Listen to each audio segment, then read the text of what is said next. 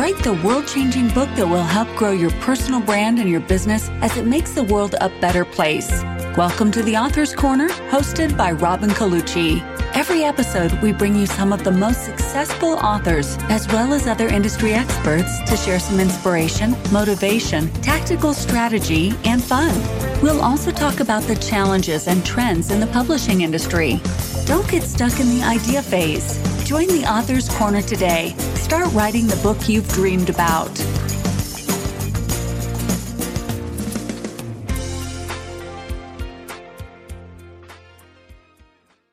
Hello and welcome to the Author's Corner. I am your host, Robin Colucci. And today I want to talk about a issue that I think becomes especially compelling once you have written and published a book. And that is the need to get more help, to expand your team, to have if you are used to being a solopreneur and handling everything on your own, making that transition into author where you're not just running your business, but now all of a sudden you're promoting a book, you're coordinating more speaking gigs, you're coordinating more media appearances, and the list goes on and on because of the growth that you'll experience as an author. You need to bring on competent people to help you sustain your success. And because of that, I have invited to be with us today Sarah Hawley. Now, Sarah is a serial entrepreneur who has started and sold multiple companies for over seven figures. She is currently the founder and CEO of Growmotely, which connects conscious companies and professionals and helps match them into long term working relationships. In 2021, her latest book, Conscious Leadership A Journey from Ego to Heart, was released by Mandala Tree Press. She's also the co founder of the League of Extraordinary Women, a community that supports women entrepreneurship. And Sarah is going to speak with us today about what it looks like to add a team member, what some of the benefits are, some of the potential challenges, and how to deal with them. So I hope that you will really listen with great intent and interest and enjoy. So, Sarah, welcome to the Author's Corner. Hey, Robin, great to be here. Thanks for having me. I'm so excited to have you because, you know, when I think about, I mean, besides the fact that you're so much fun, but when I think about the life of an author, right? I think a lot of people underestimate how much business there is to do inside of being an author. Like you earn that mantle, you get a book deal, you get the book published, you earn that mantle, but you can't just walk away from it and expect it to keep going. So there's all these added elements to your activities that you need to now absorb. And if you already own a business and already have a team, maybe there's a mechanism in place to support that. But if you don't, what do you do? and so that's why I got so inspired when we first chatted to invite you here to be with us today. But I guess before we get to what do you do, tell us a little bit about how did you decide, like what led you to found Growmotely? Oh, it's such a fun story. And I think many will relate to parts of it. I became an entrepreneur in around 2009, early 2010, and freedom is one of my highest values. So, of course, becoming an entrepreneur and being able to be in charge of myself and my own time and all of that was very in alignment. But fast forward a couple of years down the track, and I feel like I don't have anywhere near as much freedom as I wanted. Like, to some degree, I do. And it's nice to know that I'm making my own money and you know, I am the one making the decisions, but really I was like working long hours in an office, you know, just showing up for really long days and got to a point where I was like, I love to travel so much. Like that's part of freedom for me is to be out in the world and to be experiencing everything that this wonderful planet has to offer. and I wasn't able to do that as much. And so in 2014, I'd had enough and I was like, I'm ready to get back out in the world. I want to move to the US. I want to live in other parts of the world. I don't want to be stuck here because I have a business. And so I decided to turn my companies remote. And I had a couple of businesses at that time. And back then it was very different being remote. It wasn't normal. I mean, there were freelancers and there were some people maybe working as consultants on their own remotely, but businesses and teams, it wasn't anywhere near what it is today.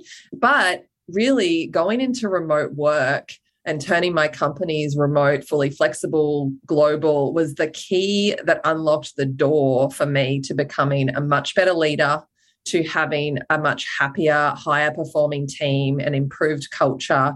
Just really unlocked the door to a lot of happiness and well being, both for myself and for my team. So it was really like, a magical experience for me. And I was able to move to the US, which is where I live now in 2016, and kept growing my companies. And I ended up growing and selling three businesses along the way. So, you know, proper legit businesses with teams of like 10 to 20 people. They weren't huge, but they were really successful financial planning businesses that I was able to grow to a point and sell. And in 2018, I decided I was ready to get out of finance and ready to do something different as an entrepreneur. And along the way, I had formed a small global recruitment company with three other co founders who also had remote businesses because there was no global remote recruitment company back then. So we just made our own little company that would do all of our recruiting for our companies. And we had a few clients, it was a very small business. And none of those guys were very interested in that business. So over the years, I bought them out. And by the end of 2018, I was left holding the company. And having sold my final financial planning business, I was like, all right, well, I'm going to go into this remote work thing and see what it's all about. I just felt really called to pursue it as a business and as a career and kind of really dive into it and see where I could take it because I was so passionate about it. Like it literally transformed my life in so many ways. And so about halfway through 2019, I really understood that what we could do with turning the service aspect of our business into a technology platform and started working on basically ideating what has now become Growmotely. So the fun, most fun part about the story is we raised a really small pre-seed round and closed that on March 13th last year, which was the Friday before we went into lockdown at the start of this I know pandemic. That, that was the day my son was flying home from Italy. He was on a yep. full in Italy, and it was the last possible day he could get out. So he stayed as long yep. as and then he came home. Yeah, yeah and it was it was like the day that I decided I wasn't going back to Australia and I was going to stay here in the US, and that was a really big moment for me, realizing that this has certainly become my home. Side story. Um, but yeah, we really quickly in the next month or two realized that wow, the entire world just experienced remote work. Like this is no longer a 10 year time horizon. Like I knew it had to be coming. getting goosebumps all over because I'm imagining like you couldn't have timed it like oh, it was... in terms of. I mean, I've actually been a, an advocate of remote work for many many years as well. Mm-hmm. You know, if nothing else, it's got to be better for the carbon footprint. You know, if why are we driving to and from work every day when so much yeah and i'm fine i'm very productive i'm much more productive in at home than i ever was in an office the can, amount of time that i used to waste that right? was like getting to and from the office talking with people right. going on lunch breaks like just i don't need to do any of that you know like exactly. All those things that take us away. And it's less it's less stress you know but but for me anyway i mean that's what i've noticed. It's totally just, yeah and so but I mean, once the world went, went remote, I mean, you were just perfectly poised to absorb that demand. I, I, would imagine. Did you get flooded? I mean, I'm just curious. Like what, or was it? We did. did I mean, people realize that's what they needed. I mean, it, it might have been a little. Well, it's been like an amazing journey, but our, we had only just closed that seed round, so we hadn't built our tech platform at that time. So the the stressor for me was like, oh wow, we got to go fast. Like I said, this is not a ten year time horizon anymore. This is a happen now. We're already there, and I wanted my product live and in market immediately, which is not possible. So, you know, I got to finding some a dev shop that could help us build it because I didn't even have a team yet. I didn't have a co-founder, a CTO, I didn't have anything. So I outsourced the development to get moving on it, then started looking for a CTO, which I found Chris Turpak, who joined me in August last year, and he's unbelievable. And then he took over the project, built our own in-house dev team, and we kept going from there. We didn't end up getting the product live until April this year. So that was a really oh yeah challenging time for me as a business owner in that I've always been in service businesses where if you have the idea, you can literally start selling that service and delivering tomorrow. Yeah.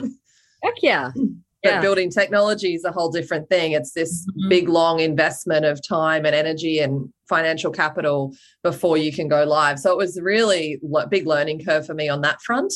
But yeah, I mean, generally speaking, even just running our pre launch campaign, it, there was so much interest around what we were doing. And we had over 5,000 people join with no marketing spend, just following along and wanting to be part of what we were doing. And, you know, we've just grown from success to success since launch. And we're really focused on our ecosystem and a community led growth approach. And we embraced that and embodied that from day one. And it's just paying off because there really is so many people that are just so, excuse me, excited and engaged by what we're doing. And it's been this is the most amazing journey, Robin. Like this has been the best two years of my life. And I say that with compassion for, you know, the challenge that a lot of people have faced.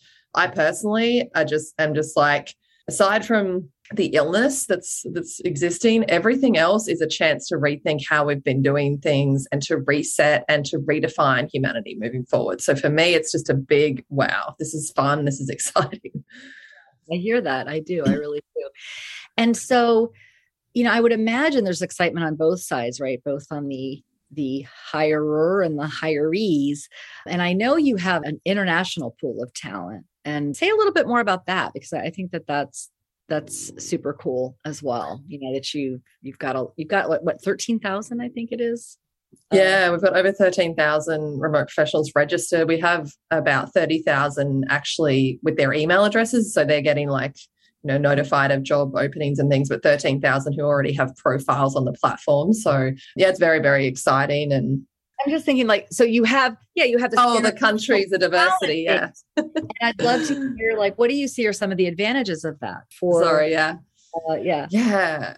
I mean, essentially, Growmotely is designed to for any company anywhere in the world to hire any person anywhere in the world. So it's just breaking down all those previous borders to talent where we were hiring only locally. So as the professional, we had to find a company that we aligned with close to home and, and vice versa. Building companies, we had to find these really amazing, passionate, excited, skilled, experienced people in our local area. We don't need to anymore. And that's what excites me is, you know, I always say in 2021, nobody has to work a job they hate anymore. Like whatever it is that you love doing, you can find the company out there that does that thing in a way that you like to show up with a bunch of great people that you'll thrive with. That's possible. And from a business owner perspective, you know, on the flip side, it's so exciting for me to be able to go out and go anywhere in the world, whoever's most passionate about doing what we do, come and be part of it. And I find the most loyal, excited, happy, thriving team. And this is what I'm just excited to bring to other small business owners because and entrepreneurs, because it is hard, you know, finding great talent and building a great team and being a great leader. It's not an easy thing. But I think remote work really unlocks a lot of exciting opportunities in that realm. Yeah. And I mean, especially these days where there's a clear labor shortage. Yeah. Here in the US, it's incredible to have access to the world, really. Like there's so many talented people who would be so thrilled to be able to contribute, you know, in that way. Totally. It's amazing. And the the diversity, like it takes diversity inclusion to a whole new level. I mean, really having a truly diverse team where you have people from all walks of life, from all different skin colors, from all different cultural backgrounds.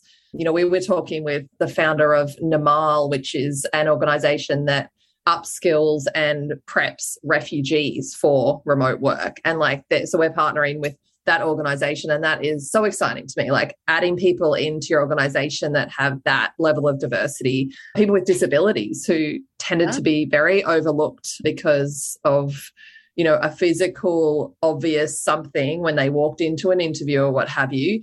Oftentimes, I mean, you can't see that. So it removes some of those biases, which gives opportunity then for people to show up and be like, yeah, just because maybe I'm in a wheelchair or I have, you know, some damage to one side of my body where it doesn't function as well, or whatever it might be, like does not preclude me from showing up and being a valuable contribution and valuable part of this team. And the more diverse our teams can be, the more we are as an organization and a brand able to connect with our audience. Even though we talk about target marketing and all of that, and that's really important to get your niche in, but diversity within a team breeds empathy and compassion and connection and understanding. And it's just invaluable. And what's so exciting about where we're at now is that small companies can have that level of diversity. An eight person team can have eight people from eight different countries. And like, wow, that's really amazing. That was never possible before. Oh, no, no. I love that. I love that. And it really is so important. And as I understand it, the data is very clear, right? Diverse teams are higher performing and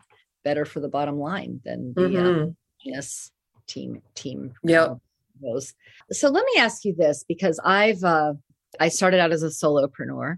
And in a way, like an author is kind of like a solopreneur, right? Mm-hmm. Like, like even if it's an author who's the CEO of a company, their author business, they're probably a solopreneur. And it can be different, right? Even if you're used to managing a team inside of a company, having a, let's say, you know, an assistant to help you with some of those authory things that you have to do, you know, following up and getting booked on a podcast or, you know, sending a copy of your book to somebody or mm-hmm. those things can take time away that you really don't have that, that, that, you know, somebody. So, but maybe I'm just curious, what do you find? Because I know it can be challenging figuring out like how do you know how to you're picking the right person or you know how do you know what are some of the mistakes that you see that people make in making hiring decisions? Mm, I think one of the biggest mistakes I see, and particularly with the solopreneur making their first hire, is hiring a mini me versus somebody who has like opposing skills and complementary skills. So it's really can be like a blind spot where we see someone who's like a mini version of us, like, oh my gosh, they're up and coming. They like all the same things we do. They show up in the same way as us. This is going to be amazing. I need another version of me. I need to clone myself right. rather than going like, okay, right now I do all the things. These are the five things that I actually love doing and I'm stellar at. Here's the five things that I effing hate doing and like I would love someone else to do it and hire for that. And that way you both get to live in your zone of genius. What happens when we hire the mini me is we're fighting for the thing, the good things that we want to do. we both want to do the best stuff. Both want to do the same stuff. Yeah. We end up with a lot of conflict, often resentment because that person has also entered the dynamic looking up to you, going, I want to be you. I want to be like you one day. So I'm coming with you because you're showing me what it could be. And that's not the career path that's on offer. Like that person needs to go out and find their own way to that. You know what I mean? Especially in when it's that first hire, what you're really looking for is someone totally different who can handle all the stuff that you're not necessarily good at. So that's like the most common mistake I see. Yeah, that makes a lot of sense to me. Like, and it is, it's it's like a blind spot, right? Like you said. Yeah. So tell us a little bit more about how you help companies find and, and you know, there's two questions here. This is a huge question. So we're gonna have to because it's short question, but it's big. How do you help companies find and retain the right talent? Mm. I think that that's an, another thing that first of all, finding the right talent in the first place, you're investing some time and money and effort there. But retaining the talent, you know, or making sure you got the right talent that you want to keep and then retaining it is huge because it's so expensive, right? To replace a person. It Probably is, yeah. Than finding one, you know. So talk a little bit about because I know you have a lot of mechanisms in place that support both the company and the employee. Mm-hmm. Yeah. Yeah. I mean, it's really quite devastating on a lot of levels when we make a mishire, when we hire someone who's not the right fit. And it does happen. And I think you know, I offer that because we're not in our business journeys, we're not going to get every single hire right. Even us as a, you know, uh, with specialties in in culture matching and recruitment, like I can't, I'm not going to put on my website that we guarantee we'll get every hundred percent hire right. It, it happens, right? We aim to reduce that gap as much as physically possible, but it's devastating from you know there's a financial impact because usually if it's the wrong person all of the time that you've been paying their salary they're not performing at the way at the rate that they would need to. So there's that waste and then there's the downtime between finding the other people. But there's also that emotional right. and energetic drain. And that's what takes a really big toll. A lot of the time it's what burns people. We see a lot of trauma for leaders around not even wanting to now make another hire because they feel so devastated by the way this went down, by how it didn't work out, or whatever it might be. And I think it's just really important to acknowledge that that that's a very real thing. You know, it's it's very hard, especially for smaller businesses when you're making those first few hires. If they don't work out, it's just really emotionally and energetically draining, not to mention the financial impact. So just to keep your head up if that has happened to you and, and keep going, because we do get better at it over time. But what I would offer and, and how we help people and as a starting point is really focusing on culture, like understanding that, especially in 2021, and with millennials quickly representing the largest part of the workforce, this is not a nice to have anymore. Like it is a not negotiable. People want to work in a place that matches the way they want to show up every day. And they want to, and what that means is they will feel seen, valued, heard as though they belong. And that's really what we all want as human beings. Now, culture is not there is not this perfect culture and this is how we all need to be. What like I said it comes down to where is the right place for me that matches how I am. And so I would really offer and what we aim to do through our technology and also some of the services we provide to businesses is to understand who your culture is as an organization, really, and be able to own it and be comfortable with it and communicate it clearly to your audience. So Growmotely has, when you set up your company, you put in your values, your vision, your mission, and that gets communicated out to people who are looking to work for you. And I really think that values are kind of our culture statements. Like that's the way there's the mm. what we care about and why we're doing it, which is really important. But the values talk to like how do we show up for each other as a team and for our customers and for the world every single day. Mm. And a really easy example is are we rigid or flexible in our approach? Neither is right or wrong, but we tend to be one or the other. Now, if we say we're really flexible, but we're not, what you're talking about. and I will we, keep going. If we say we're really flexible and we're not, we're going to attract all these people who love to, you know, work in a more flexible, fluid way, and they're going to feel constrained and trapped by the rigidity and structure that somebody who likes that environment will absolutely crush it and thrive in. So this is the key thing I believe in the All right, I have to ask you about this because now it's time for Robin therapy. I love it. I I would say I'm both, right? Because I'm rigid in that like I have a really high standard mm-hmm. of excellence because we have to be excellent with mm-hmm. you know mm-hmm. what we produce because of what we of the work that we do. Of course, yeah. But I tend to be I've even been it's been noted by my team that I, I maybe am a little too flexible when it comes to things like, you know, how do you want that done? Or when do you need that? you know, and I can be very hand wavy. Right. so am I just maddening and no one would ever want to work for me or, you know, besides my amazing people I have now? Or I mean, is this is this a common thing where you see like sort of a, a blend or how yeah, would you, I, considered flexible or rigid based on that? I think it's common for some of these paradoxes to exist, but I think it's like, how can we go in a little deeper and understand what it is? And mm-hmm. very quickly, without diving in with you, what it sounds to me like is what's most important is that we deliver things to a really high standard. I would pick that over you meeting the deadline.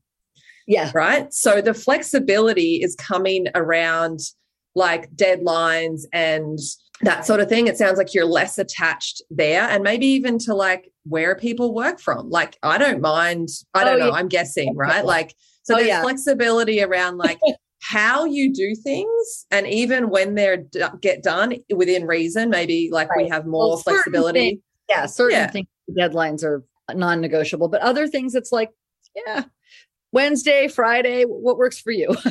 exactly. And maybe like flexibility when if there is something unforeseeable, like it's okay. But it, what's most important is this very high standard, right? So understanding that both of those can exist as values and they're not necessarily diametrically opposing, provided we, and I like value statements because they help to kind of distinguish that. But, you know, a more rigid company might be like on time, every time, and following a process, which means like there is no room for us to ever be late on anything. And even if we don't get it done to the best quality, like as long as it's on time, whereas that's not how you're operating. You're saying, well, number one is we want a high standard. Like that is, we go above and beyond in terms of our quality and our standard. We aim to meet deadlines, of course, and we have room for some flexibility in like how we get things done and where we get them from. So, you know, really diving into things is helpful. Yeah. Yeah. Thanks for sharing that because I think it helps, at least it helps me, and I hope it helps our listeners, and um, you know, really understand what you're talking about with that that dynamic between rigidity and flexibility.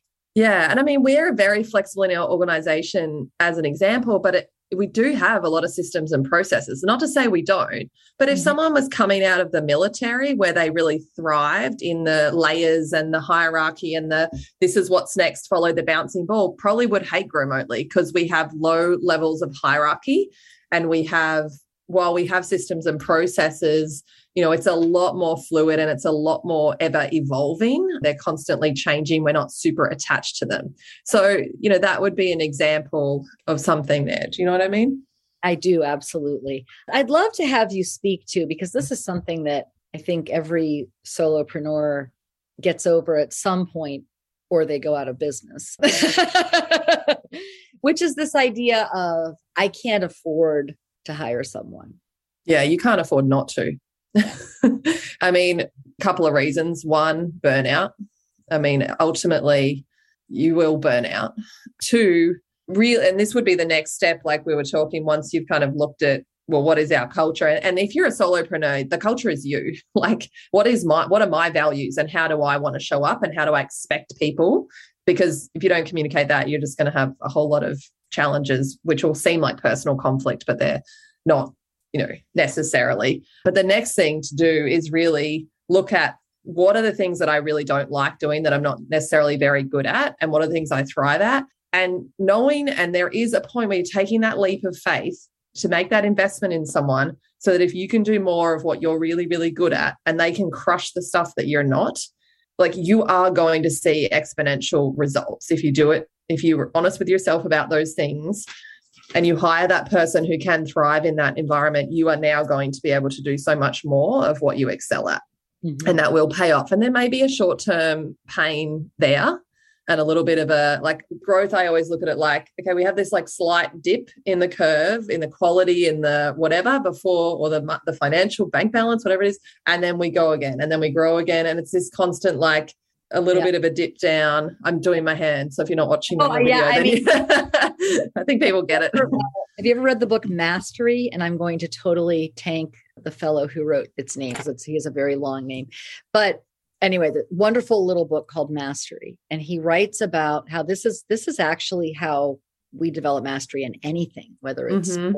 music, running a business, growing a business. And it's true, there's like a plateau period and then you have a little dip and then right before you and then you shoot up and then you have another plateau period.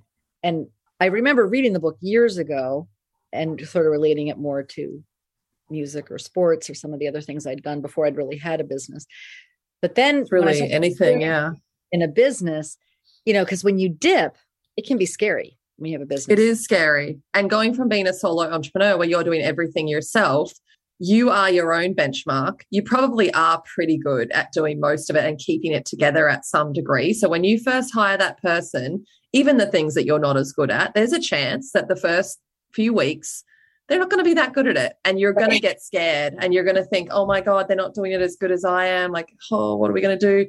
But like, just give them a minute, just back off, just relax you also need to pull yourself out of it and get comfortable now focusing on, on what you need to focus on and let them grow and thrive and learn. Then all of a sudden you'll see they're better at it than you because they only have to do that stuff all day whereas you were doing you know everything and now you get to be better at whatever it is that you love so i mean just to go full circle to the start of the conversation like as an author when we publish a book essentially yeah we have to do marketing we might have to do sales even when we have a publisher who's actively involved in that stuff we're not completely precluded from it. You know, there's logistics and, like you said, sending things out and operations and all that stuff, marketing of self, personal brand. And I think sitting down and saying, like, what are the parts of this that I love? Because some of it you probably really do love. And yeah. then what are the parts of it that I don't love? And then figuring out who you could hire to support you with the things that you don't love as much. Yeah. And sometimes it's also the things only you can do. Like if you're yeah. an author and somebody wants to talk to you about your book, you can't send your assistant. No, exactly. You've got to be there and do that front facing stuff. Mm-hmm. But let's talk a little bit more about letting go because I think that that is, I know that's something that I'm constantly having to work with with myself on. Right, is letting go and trusting. So, yeah. Was that ever easy for you, or or was that something you had to learn? Or no, and I feel like I continued to learn it. I think one thing to note on this is how sneaky our ego is. And our ego likes to be validated in its existence by the things that it knows how to do well. And one of the ways it validates it is to tell us the story that no one else can do it. No one else can do it as well as us. People aren't doing it as well as us. They're not doing it fast enough. We could just do it better ourselves. So, just knowing that the things that we don't want to let go of and don't delegate are often things that sit in our zone of excellence, which we're very good at them, but they're not our zone of genius. So when we are operating in our zone of genius, we are risking everything because if we mess it up, that is like the fire that lights our soul. It is our reason for being. So there is so much more risk for us as beings to be operating more often in the zone of genius. When we operate in our zone of excellence, we don't care about these things, but we're good at them. And so it gives us a lot of validation to just be like, look at me crushing this thing that I don't really care about, but I'm not putting myself out on my limb doing the thing that I'm absolutely like, I truly exist as a human for this thing. So if it doesn't go right, I am like obliterated. I am just like totally fascinated by what you're saying because I've never heard it put that way before, but I can really see what you're saying. It's like, so the zone of genius isn't necessarily the zone where you feel the most competent, is what I'm hearing you say. Or I would use the word comfortable. So, okay, yeah, so, so you're probably. I, want to picture this. I, I got the zone of excellence because I yeah.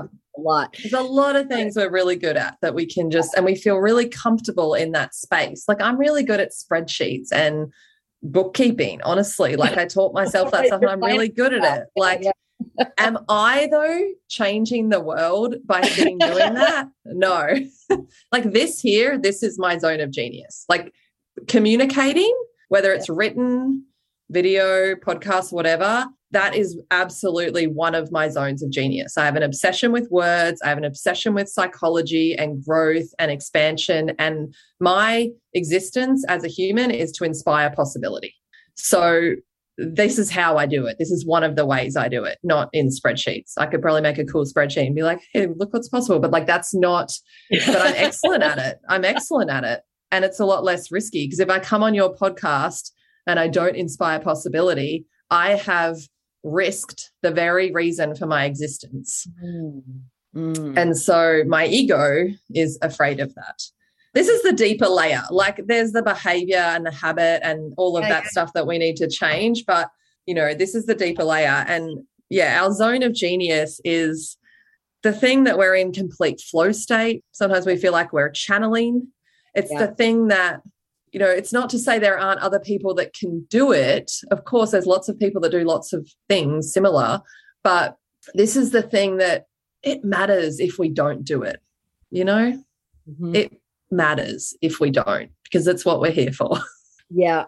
I think that mine is helping people come up with that you know clear saleable concept for their book like right like where does their genius meet the marketplace and helping them to frame it in a way mm-hmm. that, that agents and publishers can appreciate it and see it and buy it. And I am so attached to that outcome that I take it you know, mm-hmm. it's your gift to humanity. I mean, and that's I what your allow, genius yeah. is. There's no room for failure there. Yeah. You know, it's very and, hard. And it really is. Yeah, it really is. Like even thinking about failing, I just, I'm like, no, no, we'll just mm-hmm. keep going. We get it. yeah. you know? And, and thinking of like where people are at when they are on the solopreneur journey, it's like, yeah, they're doing some of their zone of genius and they're doing a whole lot of other stuff. But to let go of the other stuff means I'm going to show up in my zone of genius like maybe 80, 70, 80% of my day. And that starts to be scary because, you know, there's a lot more on the line. Yeah. On the other hand, it sounds really appealing, right? To it is be able to live in your zone of genius and not be bogged down by things you're good at but that suck your energy. But I love to talk about this because it's the deeper reason why we're bad at delegating. You know, it's not it's because it's validating us to do the things that we think we're good at. And it it takes courage to just say, yeah, I'm good at it, but I'm going to show someone else. And it does. There's some level of you know, it's, it's partly annoying to delegate you have to like teach someone, and we can create all these excuses of why we don't do it because it's faster to do it ourselves and all that. But the deeper reason is that you know it means we're going to step more into our gift, and there's more risk there. Yeah, very interesting. And I think too, like, I guess there is that thing, right? Because this is this is something that I wrestle with too, because you know, I have a team of excellent people. They all tell me though, it's like the concept, they're just like, please just do the concept. please don't make but and there is that it's validating, but you know, but I also know like there's like my brain is going, I'm stumbling because my I'm trying to figure out the best way to say this, but it's like I notice I feel on some level rationally, I'm saying, well, obviously I could train someone to do this, right? Mm-hmm. As well, or maybe if not as well, almost as well. Mm-hmm. But but it still feels like it's my zone of genius. Well, and it can be. So bit, as that little bit of edge that maybe isn't teachable. It's something about my whole worldview. I don't know. Like say more about that because I'm curious about to get your perspective on that. Well, I think it's a slightly different conversation because what you're talking about is scaling your genius within your business, yeah. which is different to some degree. I mean, all oh, delegation oh, okay. is part we're, of. Yeah, past solopreneur now. Now we're. Yeah, into- yeah. So the first step is delegating things that I don't want to do so that I can do more of what I do. And now what you're talking about is okay, now that we've got like a business built around us and I'm doing the thing that I'm really good at and I love, like, do I want to scale this out so that other people can do it? And so, what are you letting go of if you train someone else to do it? Are you really letting go of anything or are you just adding to? I feel like I'm adding to. I guess that uh, what's reflected back to me, though, is that they still want me to help them with that piece. Yeah. Mm. But they're new. I've been doing it for 20 years. They've been doing it for one or two or three. Yeah, totally. And this is where you're playing the role of like mentor and and master so that people can learn and fine tune and become as good as you are. But I think it's also cool to look within teams of like, are we bringing people up because that's what they want? Or are we seeing opportunity for them that they're not necessarily wanting to even step into? And I'm not saying that's the case with you, right. but it is something to consider. And like sometimes I've done this in the past where I'll see, I'll have like team members and I'll think, oh, they could be this, they could do that. And I start kind of pushing them in that direction. And maybe the better thing to do is just start fresh and hire someone into that thing that I need or see for the business. That can be sometimes there as well. And I think also, like, I mean, do you think, because in my experience, like, I'm still doing things that are in my zone of excellence that I would rather not do, but I'm also doing my zone of genius and I have a team. So it's like, do you think that you have to really get stuff offloaded before you start teaching your from your zone of genius or do you think it like can all happen at once like i'm just i'm just or it probably could be any combination but i guess yeah, just, i think you know mostly we're we're doing a bit of both it's just more, yeah. your life will be more enjoyable the more time you get to spend in your zone of genius mm-hmm. oh, yeah that's and i think that that is really it is such a quality of life issue you know such a quality of life thing to have people that you can count on to help you with these things you know like there's not much that's less interesting to me than putting a book in an envelope and getting it to the post office. very mm-hmm. few. but I used to do that. mm-hmm. Yeah. exactly.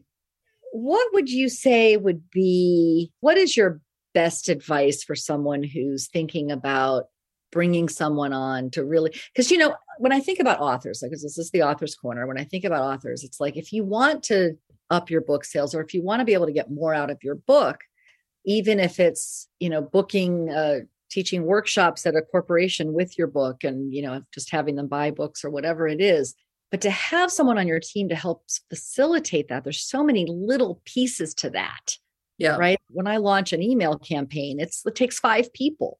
Yeah. Thank God I have those people, you know. So because different talents, different skill sets. And so it really can make such a huge difference in an author's ability to get things done so that they can be more successful both with their book and with their business or mission or whatever it is that they're using the book to help grow.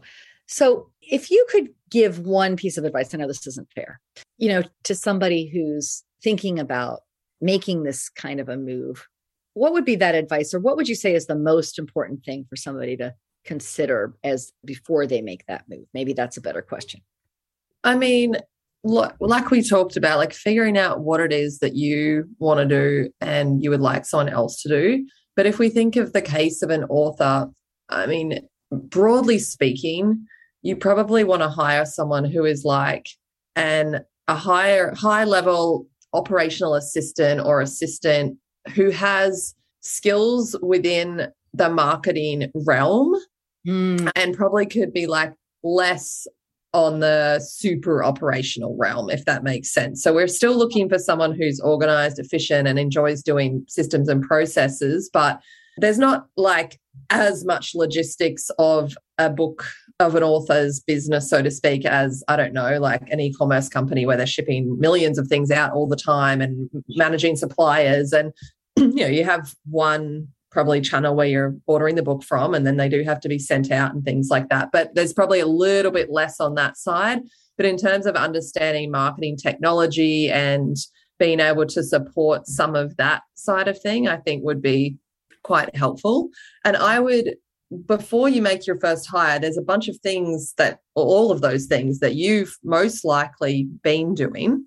Or if you're ahead of the game and, and you're hiring before you get into it, that's a different story. But if, if these are things that you have been doing, start to create a little bit of a just checklist and a few like items, notes around the different tasks. It doesn't have to be comprehensive, like building out training programs and onboarding programs can obviously be as long as a piece of string, but just having a few things for when they start. One, I mean, you need to create a job description that actually advertises what the person's going to be doing. So right. just keeping track, keeping track for a week or two of, of, what these tasks are as you're doing them and having them fall into the job description, advertising for the role. And then when they start, just kind of going back to that list and being like, all right, well, here's kind of how I do this thing and here's how I do that thing. And it doesn't have to be comprehensive. Don't overwhelm yourself. Like you're hiring someone with these skills. So they're going to be able to come in and learn, but you will feel more comfortable having a framework of like, these are the 10 main things that I'm kind of going to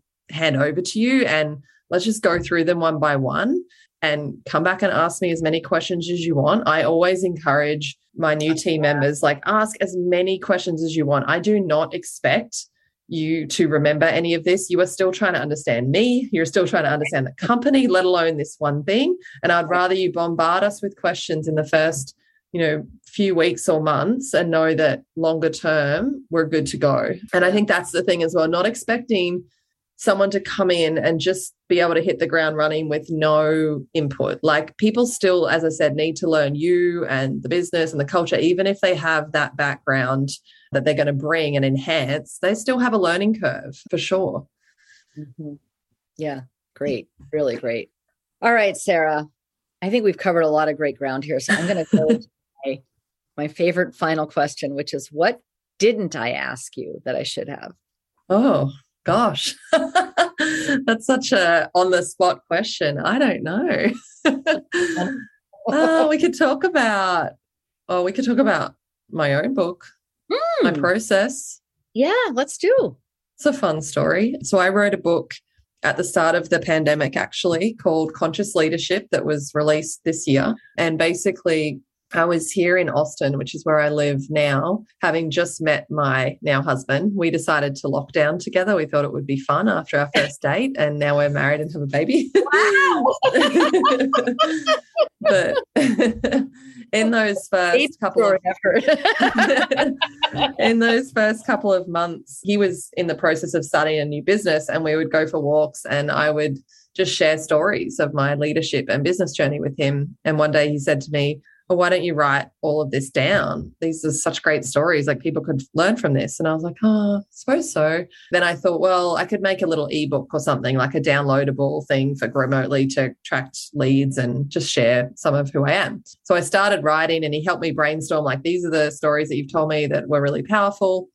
And I wrote a whole list and kind of created a chapter framework, which is how I've written, I've published two books and I've written probably five that the other three are sort of half finished or what have you. But I tend to start with like a concept of what this book is, and then I create the chapters, and then I just sort of pump through it. That seems to be how I write.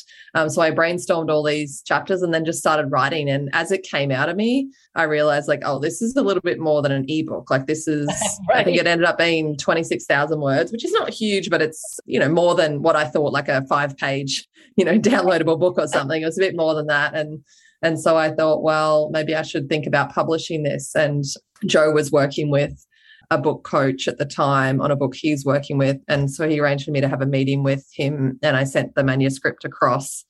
And when we got on the call, he said, first thing he said was, Well, we would love to publish your book. And I was like, Oh, like that wasn't even what the meeting was about. So that was like very wonderful experience for me and definitely worth celebrating. But yeah, that was my experience writing conscious leadership and it was amazing.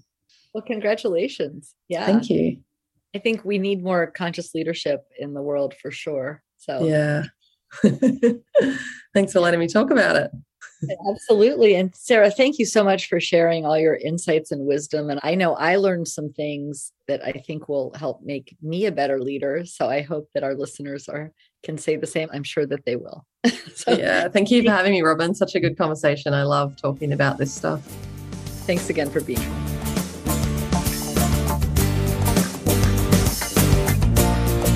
Thank you for tuning in to another amazing episode of The Author's Corner. You're one step closer to writing the world changing book you've dreamed about for years. To access today's show notes and other helpful resources, simply visit our website at theauthorscorner.com. A positive review would be appreciated. Until next time.